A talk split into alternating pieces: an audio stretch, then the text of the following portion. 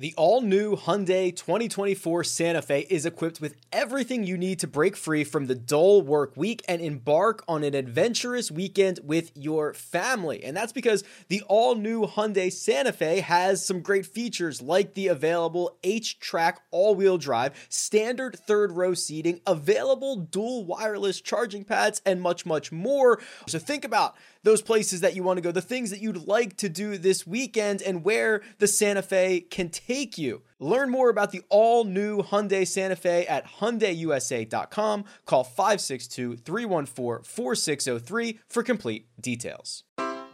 Take your business further with the smart and flexible American Express Business Gold Card. You can earn four times points on your top two eligible spending categories every month like transit, U.S. restaurants, and gas stations. That's the powerful backing of American Express. Four times points on up to $150,000 in purchases per year. Terms apply. Learn more at americanexpress.com slash business gold card.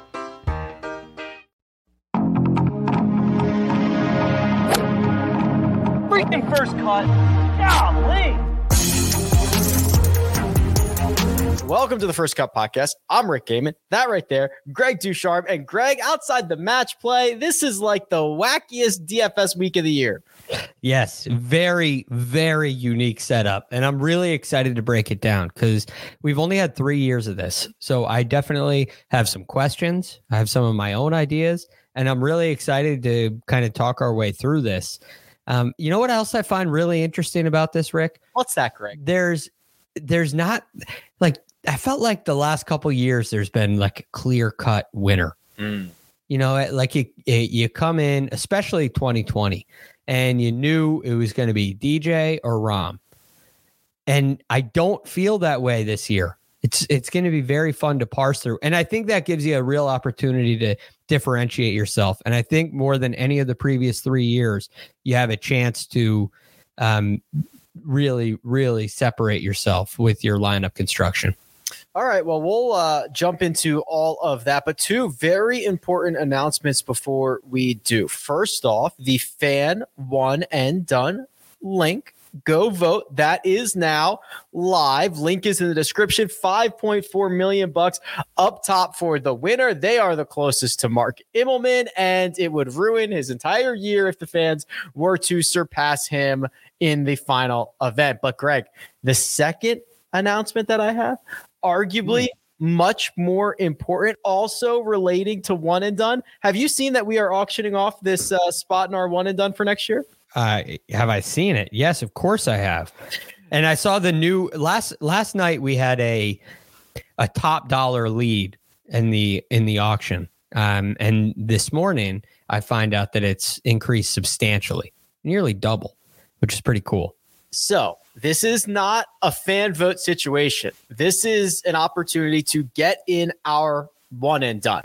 Just like everybody else, you're in contact with Jacob. You submit your picks. Anybody you want, it's it's you. Uh, that is up for bid. Fantasy football today, they're doing um, an auction where all the proceeds are going to St. Jude's Children's Research Hospital. Couldn't go to a better cause. Greg, I looked before we went hot the current top bid is over a thousand dollars to join our one and done and donate a lot of money to a really good purpose. Yes, um, and you can't get into a better league, right? It is it's oh. such a fun league, and when it's going to a great cause, look, this is not an investment. There's no secret about that, um, but it's going to a good cause. And I guess you know what? I'll correct myself. It's an investment in your fun and enjoyment for the year uh, and knowing that you got in helping out. I mean, one of one of the best causes going. I, I don't know how there can be a better one. So it's pretty cool. That auction is almost over. I believe it closes. Uh, I uh, well, it's like 15 hours from the time that we are recording right now or that we are live right now, whenever this stream started. So it's Tuesday morning. I want to say 10 a.m. Eastern but it might be 7 a.m. Eastern. Whatever it is, go get your vote, go get your bids in now because it ends like if you're listening to this 24 hours after we are talking right now, Greg, it's too late. Right. So go do it, get involved. If you're looking for a charity to invest in, this is um, this is the time to do it, and you get a nice little perk. You get to play a year with us. And look, it could be frustrating. I'm not sure if it's a great thing. I mean, you got to deal with Mark Immelman week in and week out. You got to deal with Coach week in and week out. Jacob, who is a really improved player this year. I think the most improved player uh, of the year so far this year. You got to deal with all these guys, and they're good, and they talk about it. You got to deal with Kyle so much, Jacob. Telling you to pound sand every single week. Kyle's going to tell you to pound sand. You got to deal with it. Um, but it is all great fun. Uh, it is indeed great fun, and so is the Tour Championship. The final 30 of the FedEx Cup standings, Greg, they have converged on East Lake. Let's start with the golf course. We'll go through that very quickly because we're going to have to talk a lot about the format and how this all works for fantasy purposes. But let's start where we normally do with a little bit of a course breakdown. Troy, if you're able to share my screen, that'd be great. My website, rickrungood.com. East Lake, Greg, we've got a lot of great history here. You know, we play it, uh, it's been a staple on the schedule. A lot of great data, a lot of great information. When you start thinking East Lake, what types of golfers do you start thinking about? Well, um, again, with starting strokes, it's important to consider a lot of the um, a, a, lot of the players near the top of the leaderboard are affected by that. Uh, but I still I think of some guys who are great drivers of the golf ball. Uh, that is a it's a huge factor this week, and I found it really interesting when you get to your um, your model here that driving accuracy seems to be really important. And if you look over on the left hand side at some of your other things in the model, a lot of these things, aside from you know consecutive cuts, that tells you you're playing really well coming in. That doesn't really mean too much to me. Um, but the things like proximity to the hole, uh, fairway proximity, total driving, these things are really important here. So you got to have control of your golf ball and you got to be accurate. Now, we've had some long hitters win, but when they win, they have the ball on a string. It's it's not really a scramblers type of golf course, and and that becomes somewhat common when you get some thick Bermuda rough. Uh, it's it's really difficult to judge. The greens have a lot of slope to them. That highlights iron play, uh, and and iron play is affected by how often you can put the ball in the fairway. So I I do think fairways are more important than most weeks this week, uh, and I think accuracy uh, approaching the greens becomes really important because it's going to dictate how much slope your putt has. And you see some real, you see some putts here that have a lot of break to them. And it, and the play when whenever you get an event like this, I think of the Memorial, I think of Augusta National. Some of these golf courses with a lot of undulation in the greens, they tend to favor great iron players who can position the ball in the proper spot. So those are two areas I'm uh, focusing a lot of my attention on. Yeah, you mentioned the unpredictable Bermuda grass rough. That's something we've heard just plenty of quotes over the years about guys just wanting to play, needing to play out of the fairway because of the unpredictability that comes with missing those uh, those fairways. And Greg, when you talk about um, you know, course difficulty. I mean, this certainly skews on the more difficult side of things. They've gotten some uh, a lot of rain this year, which could soften some things up. But like this, this is generally a pretty true test with some long par threes, some difficult par fours, and the the two fives are really the scoring opportunities out there. Yes. Um, now you have, eh, you know, number eight can be another one. You can drive it up there pretty close to the green. Um, so th- that can be an opportunity for some players as well. But it is a a tall task. And a lot of it has to do with the slope of the greens and the fairways are not overly wide. It it's a good test through and through. And as i look through this when um, so, um staggered you know starting strokes aside 15 under is the best score here since 2007 uh, and um, I believe before that they made some changes. So Tiger went really low here one year, but they made they made the golf course a little more difficult after that. And 15 under par is your is your lowest total tee to green. That was Xander Schauffele. Um, not last year, but the year before. Last year, Jon Rahm and Kevin Na got to 14 under. Um, you know, starting at zero, they got to 14 under. So it, it that's a I think that's a factor because it's really hard to chase. It's really hard to move your way your to move yourself way up the board and yeah, it's a it's a test, and I mean, an under par round is a really good score. The format for this week and how it pertains to fantasy scoring is the most important part of all of this. We are going to talk about that and then start going through this field of 30 golfers. But first, we're going to take a quick break and hear a word from our partners. Did you know that more than 75% of Americans will experience foot pain in their lifetime, but only 10% will seek out a solution for that pain. Those numbers do not add up to me, and I know it can be confusing the biomechanics of the foot, the bones, the muscles, everything in between. But solving foot pain is simple, and that's where Superfeet comes into play. These Superfeet insoles go into your shoes, give your feet comfort and support where they need it the most, and redistribute the forces that reduce both stress and strain through your entire body, not just your feet. Insoles have been uh, phenomenal for me uh, personally, and they are clinically proven to decrease fatigue, reduce injury, and improve comfort. I can attest to that myself, especially when walking uh, a lot of golf holes that I play. So if you feel good, you play good, you look good, everything works out from there and it starts from the bottom up. Visit superfeet.com and enter promo code FIRST at checkout for 15% off your first order plus free shipping. Okay, picture this. It's Friday afternoon when a thought hits you. I can spend another weekend doing the same old whatever, or I can hop into my all new Hyundai Santa Fe and hit the road. With available HTRAC, all wheel drive, and three row seating, my whole family can head deep into the wild. Conquer the weekend in the all new Hyundai Santa Fe. Visit HyundaiUSA.com or call 562 for more details. Hyundai, there's joy in every journey.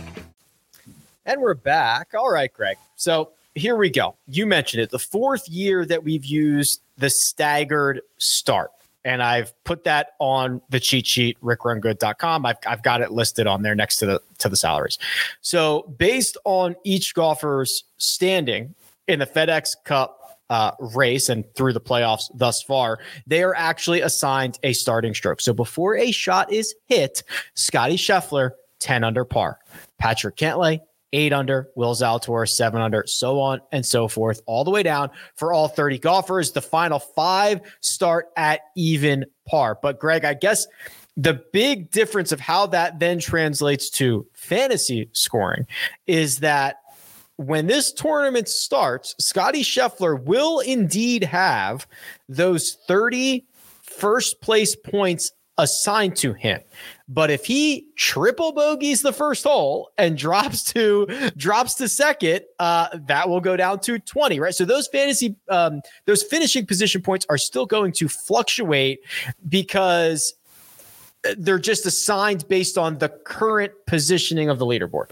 Yes. And you see it reflected to some degree in the pricing. Correct. So you look at Scottie Scheffler is the highest priced player in the field. He's starting in essence with 30 points. Patrick Cantlay is the second highest priced player in the field. He's starting um, with what 20 points, I guess. Um, and then you you start to get a couple of mix-ups. For instance, Xander Schauffele is priced higher than Will Zalatoris, even though he's starting a shot behind. Therefore, he's starting point fantasy points behind. Jon Rahm is ahead of Rory McIlroy, uh, so he's priced higher but starting a shot behind. Um, and I find that very interesting, and I'm very curious to see how that pertains to um, how that affects ownership. And so the question that I have for you is how much how much of this are you weighing uh, in your uh, like like what kind of value do you put on those 30 points? Yeah, so I find it I, I'm going to find it difficult to play Scottie Scheffler this week um, because he he like you are paying for that 30 points, right? Like you're paying for it. It's 13,600. He's $600 more expensive than Patrick Cantlay, and he's $1,300 more expensive than Xander Schauffele, and so on and so forth.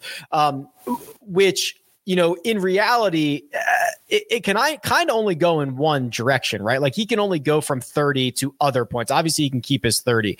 But what we've seen, um, you know, Justin Thomas was the most expensive golfer, and I think he finished sixth in fantasy points. Dustin Johnson, even winning the FedEx Cup uh, when he won it, did not score the most fantasy points. In fact, Patrick Cantlay last year was the first time that the most expensive golfer, the guy that started the week number one, actually earned the most fantasy points. And that's important, Greg, because the finishing position points are, are, are fine and dandy, but you start with 30 of them. You don't start with the birdies and the eagles that got you there. You, you're everyone's level par on the hole by hole scoring aspect of this. Right. And that can affect strategy. So you look at this like a five round tournament, and in the first round of the event, Scottie Scheffler went out and shot 10 under, but you don't get any of the work that he did for 10 under. You just get the finishing position. So now he has a leader's mindset, and everybody behind him has a chaser's mindset. And if you play showdown, you know the value of a chaser's mindset. Uh, it can be really valuable in fantasy points. So it, it's um, it, it's a ve- it's very interesting, and it can lead to a lot of questions. And how are these guys going to play it? And are they going to just go out and play their own game? Are they going to be over aggressive? Some of the guys that are farther down the board, uh, are they happy to be there? Or do they think they can really move their way up? Um, and I've been looking through some of the the last three years where guys have finished, and you know, last year two guys got into the top five who started at two under uh, both Kevin Na and Xander Schauffele. Um, the year before that, you only had well, Xander was started at three under, ended up in second. Scottie Scheffler started at one under and ended up in fifth. So those are um, some examples. Every once in a while, you get a guy, Paul Casey, in 2019 started at two under and worked his way inside the top five. Every once in a while, uh, a, a player can make a move. It's typically not a lot of guys but finding that player is really your um, your key to unlocking victory. Yeah, Kevin Na was six thousand dollars last year. Scored the third most fantasy points, one hundred and seven and a half. Uh, Billy Horschel was fifty one hundred. He scored eighty nine fantasy points, which was the seventh most. Daniel Berger also kind of in that mix of guys that were able to really outperform their position. That to that to me is really what you're looking for. Guys that can outperform their starting position because the salaries are so heavily tied to the starting position in my opinion. So right. you're looking for the movers and shakers, the ceiling guys as opposed to for me just pay, p- paying for the floor of Scottie Scheffler does not seem like the play, but that's that's my opinion.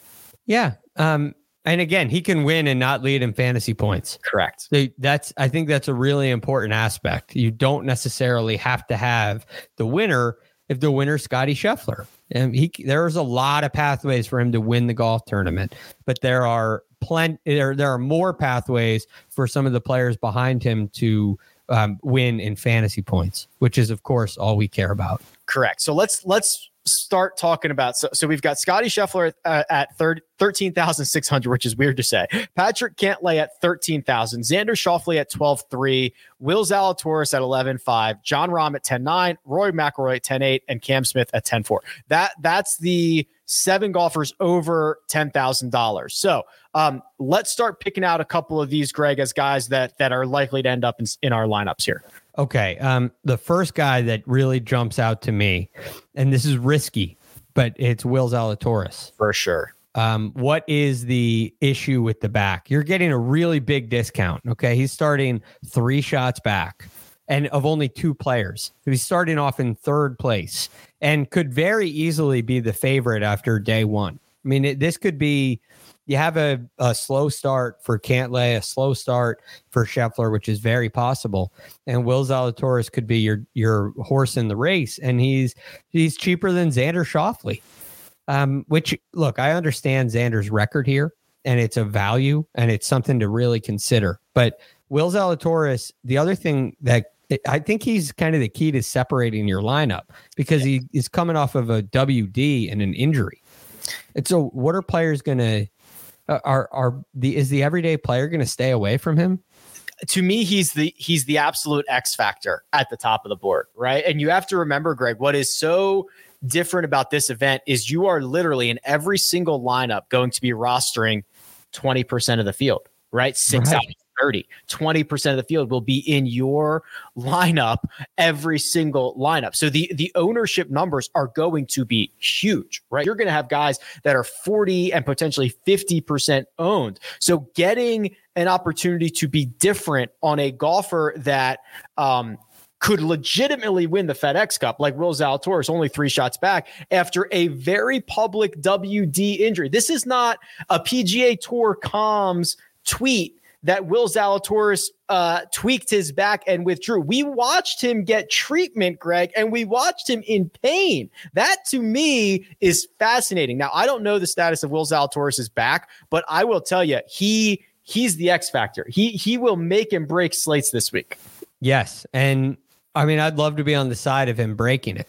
And yeah. and the other thing that I look at is not just that it's not this isn't just simply an ownership play, although it does help. But you look at what he's done off the tee lately. You look at what he's done ball strike. I mean, he's the best iron player on the PGA Tour this year, uh, and that goes that goes a long way for me.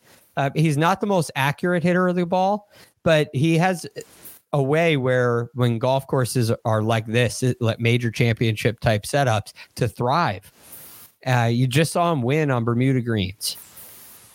You did see a really concerning putt at the BMW uh, from short range, but that that's not enough for me to stay away from him. The one concern is the back, and if the back is healthy enough and he's able to go this week, I I think his game, injury aside, is perfect for this venue and he's never played it before, so we don't know. But I would not be surprised if this was a Xander Schauffele situation where he wins his first tour championship.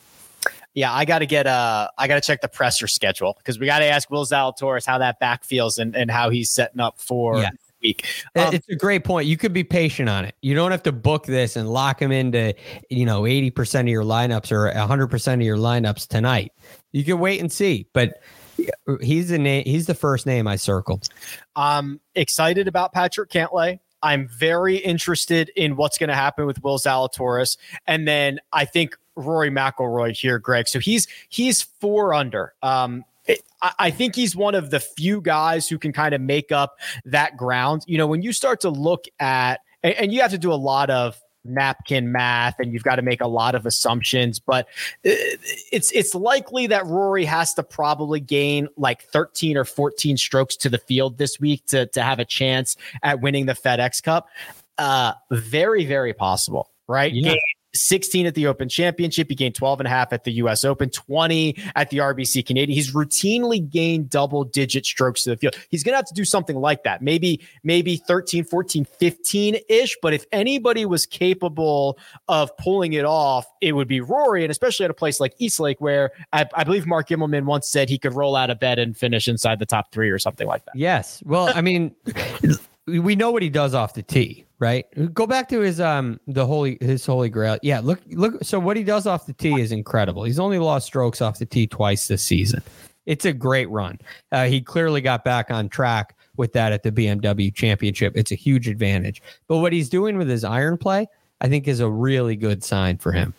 And so now that starts to raise the floor and he, he starts to gain a lot of that 14 strokes in what he does off the tee and what he does with his iron play. And now we're leaning on what's he going to do on the greens. And you see, he lost four and a half strokes last week. He lost, um, you know, over one at the FedEx St. Jude in in just two rounds. And putting has been an issue over the last two weeks. But that, I, I still think that could be rust. Now you come to a golf course that you're familiar with that you like. And there's a very real chance for me that in this season, Rory McIlroy's best putting season on the PGA Tour, that he has made real improvement and will shake off the rust at some point. And boy, that's a it's kind of a nice thing to bet on um, when you're talking about Rory McIlroy when his floor is as high as it is because of his comfort on the golf course and his ability to to green. He's gained strokes putting at East Lake in three straight years. He's done it in five of his last seven and five out of eight in total. I'm showing his uh, tour championship numbers right now. So really good stuff for Rory there. Um, the one guy before we move on, Greg, that would worry me. I guess there's. I guess we got to kind of talk about a couple of these guys.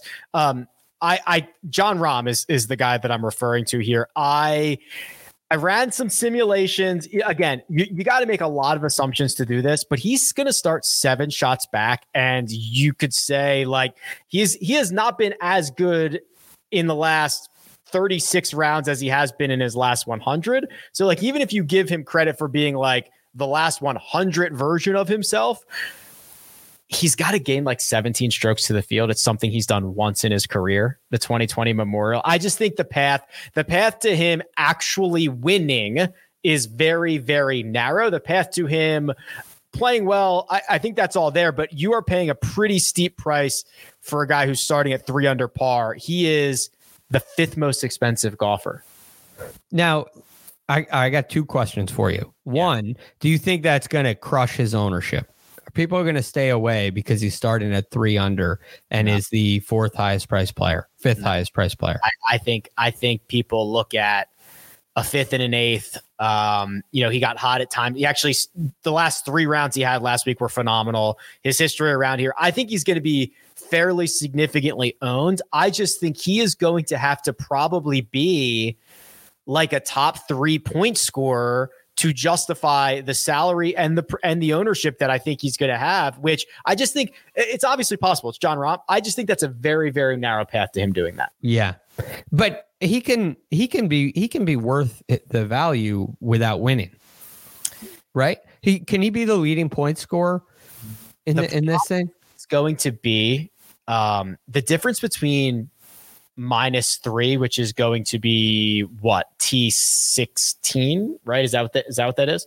Um, uh, yes, uh, yeah, I believe so. And the way that they crank up the finishing position points at the top of it, he's going to have to just like real i mean he's gonna have to he's gonna have to pass a ton of guys and be literally within like the top three of the fedex cup points for him to earn enough fantasy points because and especially on harder golf courses finishing position points become a larger percentage of the total points that are being scored. I just think it's mm. a very very tough math problem for Jon Rahm to solve. It's interesting. I mean because here's the other side of the coin. A third of the top five finishers over the last three years you've got 15 players that finished in the top five and five of them started at three under or worse so there there's an opportunity. It's just understanding who those guys are going to be. And I do think that that could very well be Jon Rahm. Um, the question is, do you want to do you want to leverage your whole lineup is really based on that. I, I think it's really hard to get uh, Will Zalatoris and Jon Rahm on the same team. I, I, just think that's a little bit of a challenge, uh, and and you ha- you start to handicap a lot of your a lot of your lineup. So uh, I I I'm fine with fading Rahm just based on the price you're paying, but I do I don't think it's something that you should rule out. And if ownership's low, I would I'd be willing to take that chance. Uh, quickly on Cam Smith, who's you know kind of the the forgotten guy here, didn't play the BMW Championship. He's ten thousand four hundred. He's going to start six shots back. I believe he cost himself three shots uh, at least uh, not playing last week, it, and and obviously plenty of swirling conversation about uh, him going to LIV. So we'll see what his ownership is as we get further on in the week, but. Um, he's four hundred dollars cheaper than Rory McIlroy, and he's going to start in the same position. Yeah, and there's a lot to be had there. Um, look, he's in a race for the player of the year. You have a LIV conversation that is rampant. I wonder if there's a group of people who are going to look at that uh, with bias and say, "I'm not playing him." And I hope they do because I think he's worth. I think he's worth playing. I think he's a great value. I'm a little worried about his driving accuracy, yeah. but at the same time, uh, I would say this. I would have said the same thing about the players where he won. I would have said the same thing about the FedEx St. Jude Championship where he contended. Uh, so he's he's shown an ability to to compete on all styles of golf course, and I love his I love what he can do with his irons. I think it really raises his ceiling. He's one of the best birdie makers on the PGA Tour. Um, there's there are a lot of reasons to play Cam Smith. Um, and you just have to put the rumors aside and take the bias out of it and and play to play to win this thing. And he could be a really valuable token too. I mean, Cam Smith and Will Zalatoris, if you could find a way to get those two guys together, you'd have a lot of leverage on the field. Yeah, they are. They are going to be big question marks, and I wonder how people are going to treat them over the course of the next couple days. If if you know we don't get much more information on either of them. Right. Let's jump on down to the nines here. Sam Burns, who will start at five under, is 9,900. Tony Finau is 9,600 and minus four. Justin Thomas is 9,400 minus three. Sung Im 9,100 minus four. Cam Young $9,000 minus three. So um, I think there's. Uh, I don't have much opinion. I like I have a strong opinion positively on one guy and kind of a strong opinion negatively on the other, and the other guys I'm just like kind of lukewarm on. All right. Um, let me ask you about Sung Im. Okay. Um because he's a guy that i'm very interested in. And the reason is his driving is so good. Um he is so accurate. A lot of what he does is accuracy based. And i think that could play right into his hands this week. Um he's been putting really well the last four events. He's gained strokes putting. Uh, and and i could see i could see Sungjae Im being a factor in this thing he's been phenomenal. The the driver has been a legitimate weapon. He's been like a top three driver on tour for a while, at least statistically. The putter is back when he gets all that dialed in. Like, yeah, he's this is this is a pretty good spot to roll out Sungjae. And I don't think it's gonna be all that popular because like Justin Thomas is here, and that's the guy that I'm kind of worried about, Greg. And Yeah. We've been we've been documenting, and you've done such a good job with documenting the the putter physically the putter changes for Justin Thomas through this year and how it has almost directly impacted his putting stats. Right there's there's few cha- uh, opportunities where we see a guy make a change and the stats reflected immediately. Make a change, stats reflected immediately. He threw in a new gamer last week. Uh, I think it was a half inch shorter, right? And he went out and gained two strokes in the first round. And I said, "Oh my God, Greg, he found the it's happened again yeah. Well, good news for me, who was fading Justin Thomas. He punted away like five and a half strokes over the final three rounds. So that was not that was not the the the fix. That was not the cure all. Now five straight events he's lost stro- strokes with the flat stick. Yeah, and that's why he would. That's why he made another change because he made his first change at the final round of the RBC Heritage, and all of a sudden it worked, and he wins the PGA, and he has. I mean, it was like twelve rounds in a row. He gained strokes putting. It was awesome, and and then all of a sudden that kind of starts to simmer down and fade. Yeah, here you go. You got that's the that's the round by round. Yeah. So, right before that, yeah, right that's the that's the streak right there. Final round of the RBC Heritage, he actually lost, and then he put it. He had it in play next week, and all the way through. nine in a row. He gained nine in a row, and then basically gained like fourteen out of fifteen during that stretch. Right rounds. That's that's even for great putters. I mean, you lose a little bit here and there.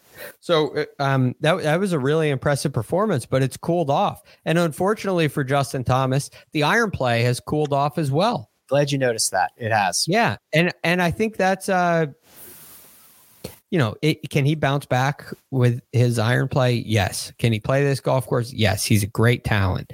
But what I see out of the guys who play really well here at East Lake, they come in playing really well. You don't want to back in here. It's a hard golf course. If you're off your game, it can really go the other way quickly. So I, I have my worries about JT, and I, I think for me this week he's a fade. I'm going to continue to fade. Uh, hasn't burned me yet. If it burns me, fine. But I think he's going to be popular. He has great history around East Lake. But yeah, I, I see the red flags there.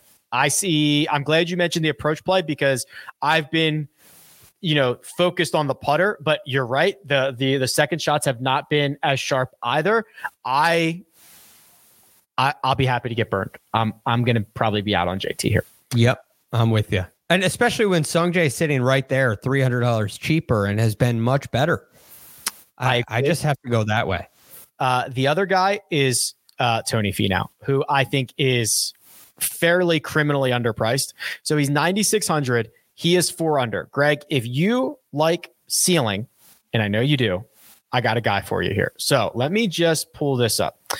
I'm going to show you the best uh, PGA Tour ceiling performances this year. Just the most strokes gained, all the PGA Tour events. Let me. Uh, I love it. This up.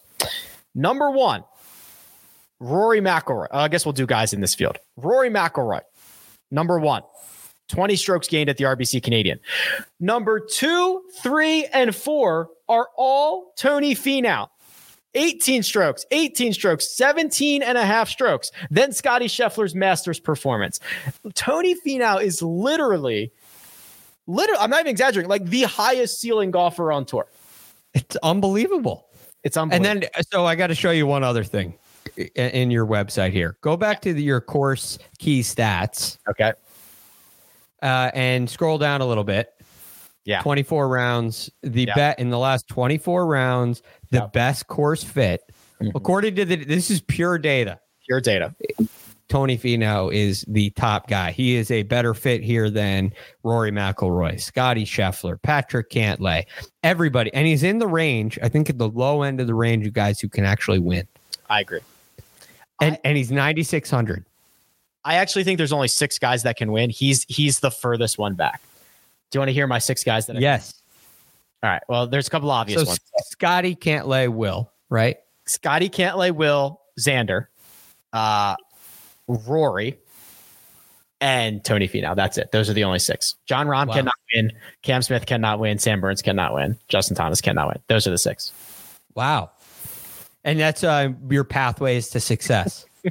Yeah, I mean, obviously, like those other guys can win, but I'm I'm like that. That's that's the group. Yes, based on um how likely it is for. So once you start going further down the board, you have to have just an absolute ceiling week, and the likelihood of that happening. No, like for example, if you go all the way down to Tom Hoge, Tom Hoge needs to have like the best performance he has ever had in his entire career by a mile, right? Like that is Well, tech- and and he also needs Scottie Scheffler to not. Correct. Yes. And Scott and if Scottie Scheffler just has like a, a medium week, Hoge still loses. Right. Right. So right.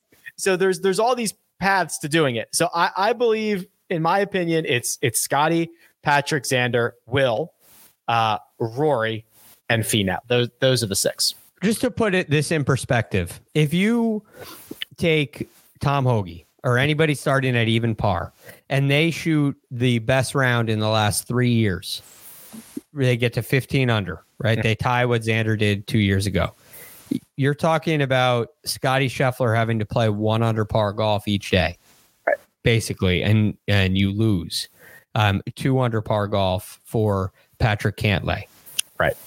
There's a lot of green in the far right column for Scottie Scheffler, which Yeah. means he's shooting under he's shooting under par on on these golf courses. And You're talking about Scottie gaining uh, four strokes to the field over four rounds, which he has done basically every time he's made the cut. And by the way, he's not going to get cut this week. So if you give him four rounds, he does it like almost yeah. every single week. So it, it becomes extremely narrow for the guys at even, extremely narrow for the guys at one under. It doesn't mean they're not valuable and they're going to be, some of them are going to be in your lineup, but they're not going to win. So I like those six that you have. That's the six. And I love Tony Finau. That's the other key here. Yeah. He might be the value play of the whole of the whole event. I think yes, because I think he could get you. He can get you the scoring. He can get you the finishing position because I think he's live to pull it off. He's he's he's a ceiling guy. He's a ceiling guy. So we'll we'll see. Um, we have to continue to go down. The eights, the sevens, the sixes, and even the fives. Yes, yes, it's a crazy, crazy week. But first, we are going to take a quick break and hear a word from our partners. Robert Half research indicates 9 out of 10 hiring managers are having difficulty hiring. If you have open roles, chances are you're feeling this too. That's why you need Robert Half.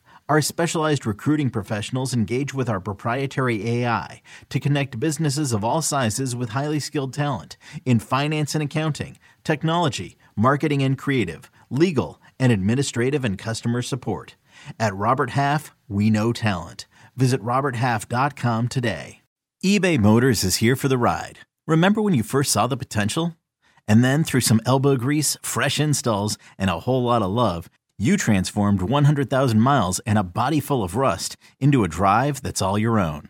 Look to your left, look to your right. It's official. No one's got a ride like this. There's nothing else that sounds like, feels like, or looks like the set of wheels in your garage. With over 122 million parts, you can make sure your number one ride or die stays running smoothly. So there's no limit to how far you can take it. Brake kits, turbochargers, engines, exhaust kits, roof racks, LED headlights, bumpers, whatever your baby needs, eBay Motors has it. And with eBay Guaranteed Fit, it's guaranteed to fit your ride the first time, every time, or your money back. Plus, at these prices, well, you're burning rubber, not cash. Keep your ride or die alive at ebaymotors.com. Eligible items only. Exclusions apply. And we're back. Okay. We've got the nature of this event, Greg, because you have some guys who, you know, uh, uh, like like Collin Morikawa is in the seven thousand. We're not even going to get to him yet. Like we, right. you can get some weird uh, prices on guys because it is so dependent on the starting stroke. So the eight thousand dollar range is very very small. Matt Fitzpatrick is eighty eight hundred. He'll start at minus three. Viktor Hovland, Joaquin Niemann, Hideki Matsuyama will all start at minus two. They're 85 83 and eighty one hundred dollars respectively. And then Corey Conners minus one is eight thousand dollars. So those five guys, we've got to figure out um, who's in and who's out. Yes. And this is very interesting. There are two guys here I really like. One is uh, kind of obvious, um, and that's Corey Conners. Mm-hmm. He seems to check all the boxes. He is one of your um, one of your best total drivers of the ball in the game. Uh, um, I think this season on tour, he's on. Yeah, it, it you got to go away. So since the Arnold Palmer Invitational of 2021, he's lost strokes off the tee in one event which was the Scottish Open. And he lost less than one stroke. yes. Okay. This is, and he's not the longest player out there. It's not like cheat code. I got 130 miles an hour at clubhead speed, and right. I can have a bad day and gain strokes. No, this is uh, he's he's long, he's fourth on tour in total driving. Yeah. He is as good as it gets. He's 77th in distance. So that means he's just like living out of the short grass. Peppering fairways. And I think that creates a huge advantage. He also he hits a ton of greens in regulation. He's a ball striking machine. And you said a couple weeks ago, he's a he's a good putter now. He's lost strokes putting two out of the last three. He's, he's had his much improved, much improved. Yeah. And I think that uh I, I think there's a real opportunity for him to perform quite well. And then, well, um, unless you got something else on Corey Conners, I'll yeah, give you yeah, my other guy. Yeah, roll on. So the, the other guy for me is a little more, a little riskier, and it's Viktor Hovland. Mm. Um, and the thing about Viktor is I was really high on him last week.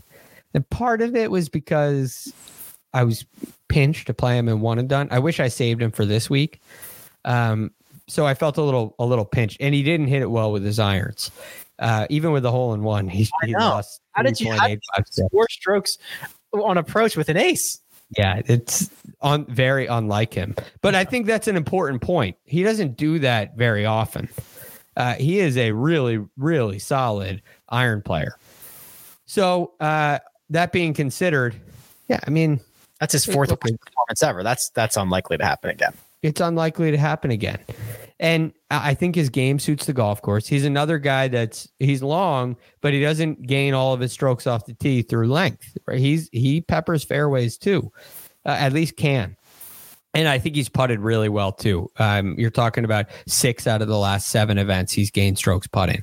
And if he has a good ball striking week, which to me is very there's a very good possibility of that happening. Yep. Viktor Hovland can move himself right up this board. Yeah, he's gained in the ball striking categories like 25 of his last 30 starts. So I mean, it's it's like very likely that he continues to do that now. Putting, uh, now putting much better. Okay. Um, so the way that I kind of look at this, I am pretty neutral on most of the $8,000 range. I think Joaquin Niemann's very interesting. You know, he's playing better. He had an eighth last week, a 13th in Memphis. He's got great tee to green numbers. He's going to need to putt well. Mm-hmm as much as I love Matt Fitzpatrick, um, he and this is all relative because obviously he won the US Open, but he is much more of a consistent floor golfer than he is a high upside ceiling golfer. And that's great. That, that made that makes Matt Fitzpatrick a lot of money and a lot of top 10s and a lot of top 20s, but unlikely that he goes out and gains the 17 or 18 strokes to the field that he's going to need to gain starting from seven shots back, as opposed to like Tony Finau, who, you know, might finish 42nd, but he might snap off and have one of the best performances of the year, which he's actually done. Yes. So it, it it's much more unlikely. Um, but that being said, can he go out and shoot 10 under in this event? Because if he can, right? If he goes out and shoots 10 under and ends up at 13 under, he's going to finish inside the top 10. the one thing that is m- more interesting about Fitzpatrick is because this is this does skew more difficult. This golf course does. Yeah. So you know, two under par a day, two or three under par a day. That's kind of right up the alley of Matt Fitzpatrick. It's just um, you know he's got to do a little bit more because of the seven shots but yeah that that is kind of the one little thing that i do if this was a if this was also going to be a birdie fest there'd be no chance right, Right. but right. but But, it's because- typically not. right because it's typically not that is at least a little bit of a light at the end of the tunnel there Yeah, and I've seen I've noticed in these last couple of I mean 10 under was a top 10 last last year. Um you look back at 2020 it took 11 under to get into the top 10. In 2019 10 under would have been top 5. So the the golf course skews uh, much more difficult. That includes starting strokes. Mhm. And and I think he can shoot 10 under on his own ball. So I'm I, understand uh, the fade of Matt Fitzpatrick because that's kind of the gut feeling too. But I just I, I do think that's an important advantage for him that he doesn't have to go. You know, these you don't need guys who can win. You need some. You need some guys who can win, but having a guy like him on in your lineup, maybe eighty eight hundred is a little steep for that kind of a strategy. But uh, you know, it could it could possibly work. the sevens uh collin morikawa jordan Spieth, max homa scott stallings friend of the pod sepp straka uh all between 7900 and 7200 and greg the guy that stands out most to me is is is morikawa so $7900 one under i'm hoping that everyone remembers you know the 10 that he made on sunday Yeah. and how that impacted his finishing position and all that stuff. But if you go round by round, um, so obviously he lost four strokes on approach in Wilmington on Sunday where he put two in the drink, but he had gained at least a stroke on approach in five straight. You go a little bit further, he did it his final two rounds at the Open Championship. It just feels like we've seen a lot more ceiling Morikawa as of late than we did kind of during that rough stretch where he couldn't figure out whether he was hitting a draw or whether he was hitting a cut. We've seen a ceiling Morikawa, and that's what I want from one under par, $7,900. Yes, uh, fair price. He can he can move his way right up this leaderboard. He has that kind of potential. Um, the the one question mark for me, we haven't seen very good playoff performances from Collin Morikawa in the past, um, and that might be somewhat of a concern for me. Um, he was sixth in 2020. I believe he entered there as the leader. I think he entered. Maybe that was the, the playoffs as a whole, Uh, d- or was think that last year? 20 Morikawa's best performance was in 2020 uh and he start I don't I can look it back what he started so, so in 2019 JT started as the favorite uh oh, all right. He entered as the Yeah. leader heading into the playoffs. He didn't start at 10 under. oh yes year. you're right and then he yes correct correct So that that's my mistake. Um, but he shot he in 2020 he shot 8 under. 8, 8 under he started at 5 under, ended up 13, ended up at 13 under. Um so that's pretty good. I mean that's a good performance. He's shown it. He's shown he can do it. I'm with you. I, I like the Morikawa play, especially if people run away from the 10 and the 6 right and the 4 putt. or or just or they just look and say oh man a 44th but really he was like in the thick of it Yeah. he shot a 78 on Sunday that's 8 over right 7 over Right. 71 um yeah so he was I mean he was in it And then you you add to the equation what he does really well in general, and pounding fairways is right, up his alley. Yeah. he is extremely accurate, which can go a long way out here. Um, he's extremely accurate with his iron play, as we know, extremely accurate off the tee, and that could move him up the board tremendously. But the, the guy that jumps out to me is really uh, Scott Stallings, and Yeah. I'm very like this guy has been we've been commenting on this for a while now has been on fire approaching the green. Yeah. uh and and what i saw on sunday was a guy that on the last four holes he hit a little nervy one on 14 after that he had putts inside of 20 feet on every single hole coming in. And if he makes one of those he's in a playoff. Uh, if he makes two of those he wins the he wins a playoff event and he's in fourth place we've already talked about him, or we've already faded him, or whatever you know, whatever's happened. Decided on him, right? But it that iron play stood up under that kind of pressure, and he's plenty long. He's, I mean, he's not a he's not a short hitter. He's inside the top fifty on tour and driving distance for Last- the year.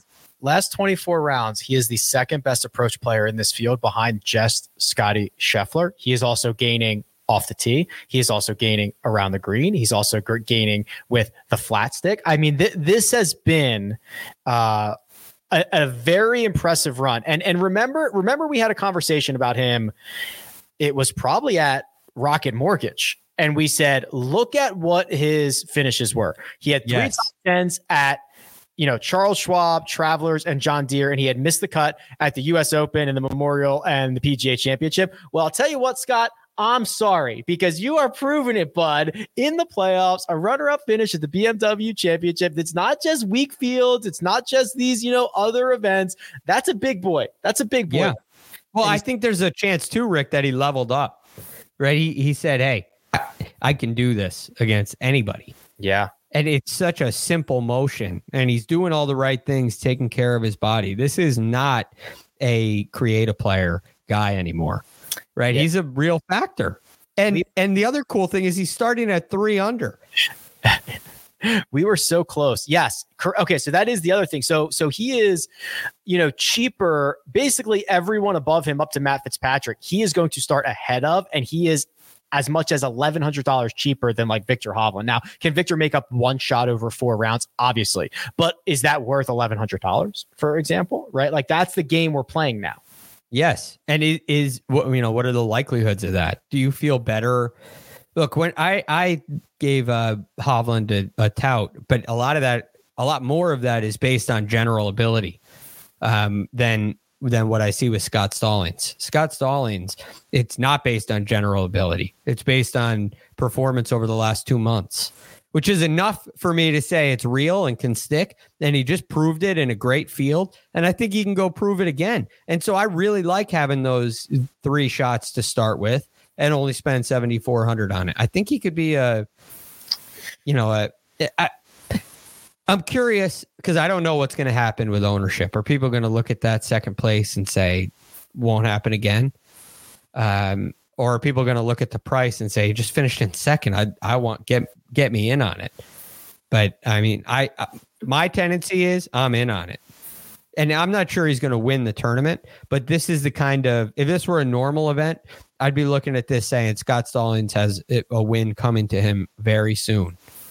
Um, I still am, but that might not be in the form of holding the FedEx Cup this week, but it might be in the form of um, getting the points in the official World Golf rankings. Yeah we are uh, probably going to have to find a new generic golfer uh Yeah. name to use on the pod instead of Scott Stallings. When you make the tour championship and you know start at three under, uh, we might have to retire. second in a playoff event. Yeah, we might have to retire that at some point. The final guy here, and I don't think we need to spend much time on it, but um, Sepp Straka is minus four. I'm very interested to see what people do because Sepp Straka is starting at minus four. He's starting much higher on the leaderboard than a lot of these other guys that are priced more expensive than him. He is objectively like, unless you run the stats for the last eight rounds, anything longer than that, Sepp Straka is going to be at the bottom of the entire 30 man field in strokes gain total or a lot of other categories. But I'm interested to see if if if this is enough bait for people to say, well, minus four, how far could he possibly drop for 7,200 bucks? Right, that's the game we're playing here. Listen, you can fall to the bottom Yeah. so quickly in this event. Like it's a hard golf course and you get off a little bit. I'm not saying he's going to. This is more of a general take. You can plummet to 30th in an instant. Um, cuz you you can shoot, go shoot 75 easily. That's 5 over out here. You're talking about being over par after round 1. And I mean as, as much maybe 5 shots back, 15 shots back of the lead. Yeah. So yeah, it can happen quick. And now that being said, he has looked much better tee to green the last two weeks. Um, the difference between, well, there was a difference on approach too, but a big difference last week uh, was in the putting. It was a seven, almost eight shot difference between his second place finish in Memphis and the BMW championship. But look, I I don't I don't love I don't think there's enough value here. Um and it's a lot of risk and I don't personally like it. I'm with you. Uh, let's lump all the guys at the bottom together. This is Billy Horschel, Sahith Theegala, Adam Scott, KH Lee, Brian Harman, Aaron Wise, JT Poston, Tom Hoge. If you want me, you know, I was going back and flipping through these. Like th- this is where the the big money contests are are won right? I mean, yes, one of these guys or two of these guys is going to move up the board. We saw it with uh, Kevin Na, Billy Horschel, Daniel Berger last year. I'll pull up the I'll pull up the results for uh, previous years, but the, the, this it, this is not a throwaway range. You know, we've got to continue to consider this range here. Um, is there one or two guys that you think is the most likely to be able to accomplish that? Yes. The unfortunate thing is they're starting at even par. Two of them that I really like that I think rate out pretty well. Um, and I wouldn't go with both of these guys, right? I, I, I wouldn't go with a stack of two guys at even par. If you can avoid it, avoid it, because um, it's just it's very unlikely. Um, so even is my least favorite range. I happen to really like two of these players. It's KH Lee and, and Aaron Wise. Mm. Um, I, I, think they seem to rate out really, really well. Um, I love what KH Lee has been doing off the tee lately. He's been hitting the ball really nice of late, and he's gained strokes putting in five straight events. Um, this is a this is a real trend, and I think it's I think there's something there. His game seems to fit, and also uh, he popped up in in the course. Mm, maybe not. Never mind. Forget I said anything. But I like K. I like KH Lee. I stand I stand by that. I think he could be one of the potentials. The other guy's Aaron Wise, uh, and I like him more than KH Lee because he's at um, he's cheaper. So he's fifty four hundred. Getting down into that 5K range can really open up some things at the top. But I mean, the driving of this guy has been off the charts. And it just feels like a year where he has improved tremendously. Uh, he has the potential to to putt well. He, I wouldn't say he's on team no putt anymore, and the ball striking has stayed there. Uh, and and and I I think Aaron Wise fits this golf course really nicely. It, again, driving, um, approaching the green, he's gained over three shots in his last two events, it, and and he has had the ability to gain over seven through the year. Uh, on multiple occasions. So that that raises his ceiling to me, and um, and and I think he's a really good play. Also, He plays hard golf courses quite well. He stepped up in some majors this year. He stepped up big time at the Memorial this year. I I wish he was one under or two under, um, but then I'm sure the price would reflect it. But I, I really like Aaron Wise. In 2019, Chez Reavie was the big mover. He was 5100. He finished eighth in the staggered start. Was the third highest fantasy score. In 2020, let's see, we got uh, Sebastian Munoz, who was 5,900 and finished eighth. Mackenzie Hughes was 5,200 and finished 14th, but they were both within the top 11 or so of fantasy scoring. And then last year, we already mentioned Kevin Na finishing third yep. at $6,000. Billy Horschel ninth at 5,100. Uh, and Daniel Berger was was in the optimal lineup at um, $5,800, 11th place. Uh, so yes, this is still a very critical portion of the board. I think I think Aaron Wise is interesting, and I think that um, Sahith is interesting. If we can, like, I think Sahith is super high risk, uh, but if I'm down here fishing around in the upper sixes, I might be I might be happy with that.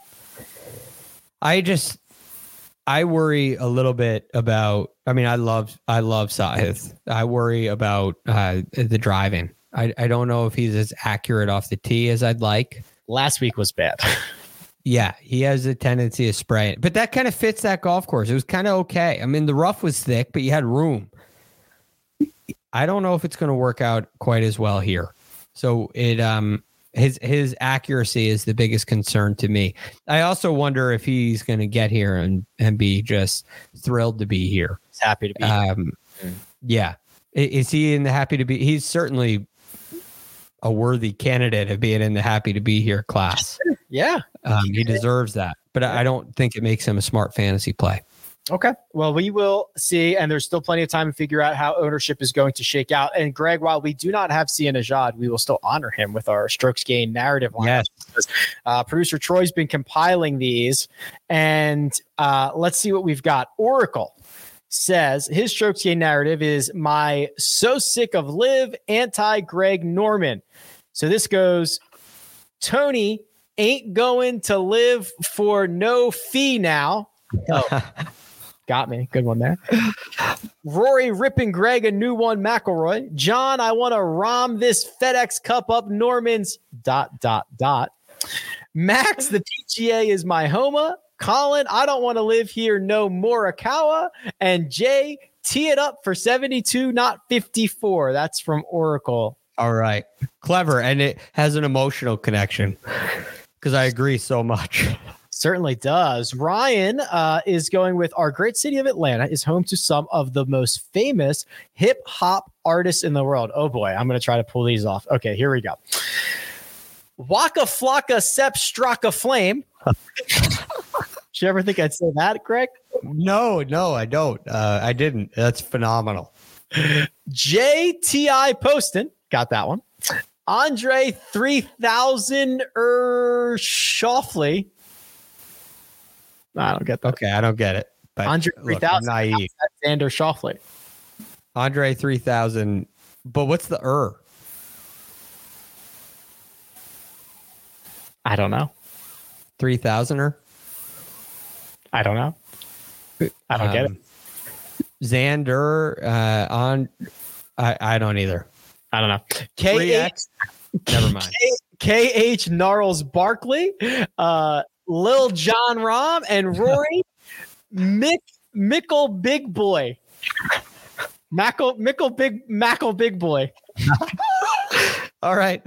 These Look, I, yeah, that's tough. It's a little bit more out of my league than um, than the Oracles, so I understood it, but it's it's clever. These are not necessarily strokes gaze narrative as much as they are like make Rick look like a full lineup things. Let's, let's see what else we got. Uh, TJ's got people born in Georgia, home of the tour championship. Okay. Cameron Young Thug. Okay, I got that one. Yeah, yeah, KH Spike Lee. Okay, Spike Lee, KH. Lee. yeah. Lil Jon Rahm. Okay, that makes another performance. Lil Nas X Schauffele. All right, Now, all right. I get that one. Yeah. Luke Brian Harman and Mike Willie made it. All right. That's pretty good. Yeah, very good. Clever. Jo- Joseph, um, oh boy. Joseph says, prior to Clearwater Beach, I lived in Georgia. He says, lots of great sports. So, oh no. Good thing Mark's not here. Uh, we blew a 28 3 gala lead. 28 to 3. That's the Falcons. Sorry about that. Wow. Yeah. Tomahawk. Oh, okay. Tomahawk Chop Hoge. That's Tom Hoge in honor of the Braves. Yeah. Cameron Trae Young. Trae Young plays for the Hawks. Yep. Okay. Miles Robin Sungjae Im. All right. All right. That was good. Um, oh, see, I know this one. Is this Tonia or Tanya? Tonia Kaufman Finau. So it could be Tonia Kaufman Finau, Tony Finau. She plays Yeah. for the Atlantic team. Yeah. Yeah. I think that's uh it's gotta be Nia. But I don't know. I don't know the Atlanta Dream very well. And then CFB National Champion Smith Championship. That's the University of Georgia Bulldogs. Yeah. I think we have more. dogs. Go dogs. All right. John Markowski, the GOAT. Hello, John. Oh, okay. Look at this. He has worked in some betting phrases, some wagering stuff here. Patrick can't play so low at plus 330. Is that VR friends over at Caesar or at Caesar Sportsbook, John? I hope it is. I don't know where else it would be. Uh, obviously. Will Zalator his back muscle? No can do plus 1,000. Cam Smith 2,800. Couldn't live with myself at that number. Hello. Aaron ain't wise at 200 to 1. Uh, JT isn't posting low enough score for plus 40,000. And Tom rather buy a Wawa hoagie than donate at plus 40,000. Clever. I like it. I had a hoagie this week, Greg. Did you? Oh Yeah. yeah. back in Philly. Went to Wawa, got myself a hoagie, uh, just as I remember. Yeah, pretty pretty Awesome. good. In Uh, Connecticut, we call it a wedge. A wedge.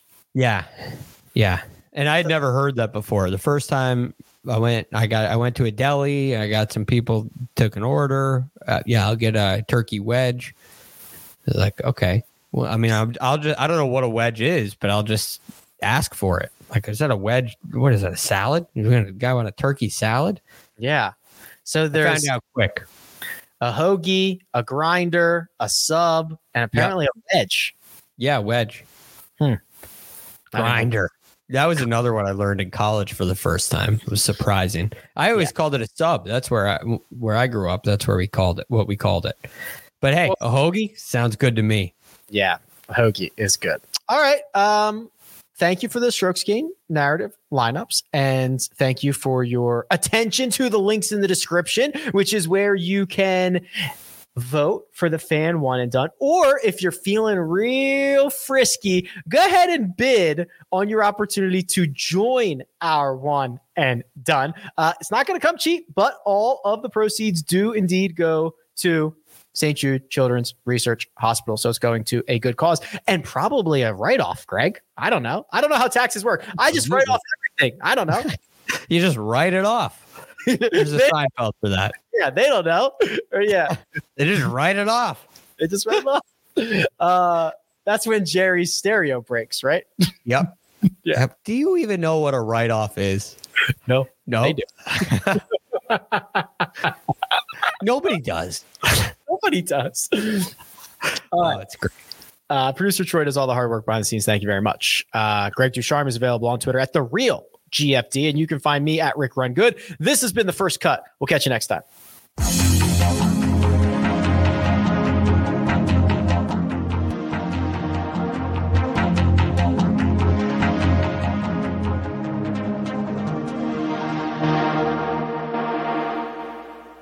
Hey everyone, this is Jimmy Conrad, your favorite former U.S. men's national team player and the host of the Call It What You Want podcast. And I'm here to tell you that Vuori is a versatile clothing brand that speaks my language. It's inspired from the coastal California lifestyle, just like me. Its products stand the test of time, just like me. And also, just like me, it endeavors to inspire others to live vibrant, healthy lives. Vuori gear is designed to look great in everyday life while also being perfect for any workout activity. I'm currently rocking the men's Sunday performance jogger, and don't let the name deceive you. You can wear these babies any day of the week and in any situation. I'm talking going to the office, running errands, the gym, whatever your heart desires, because Vuori is an investment in your happiness. For our listeners, they are offering 20% off your first purchase. So get yourself some of the most comfortable and versatile clothing on the planet at vuori.com slash sports. That's V-U-O-R-I dot com slash sports. Not only will you receive 20% off your first purchase, but enjoy free shipping on any U.S. orders over $75 and free returns. Again, go to vuori.com slash sports and discover the versatility of Vuori clothing.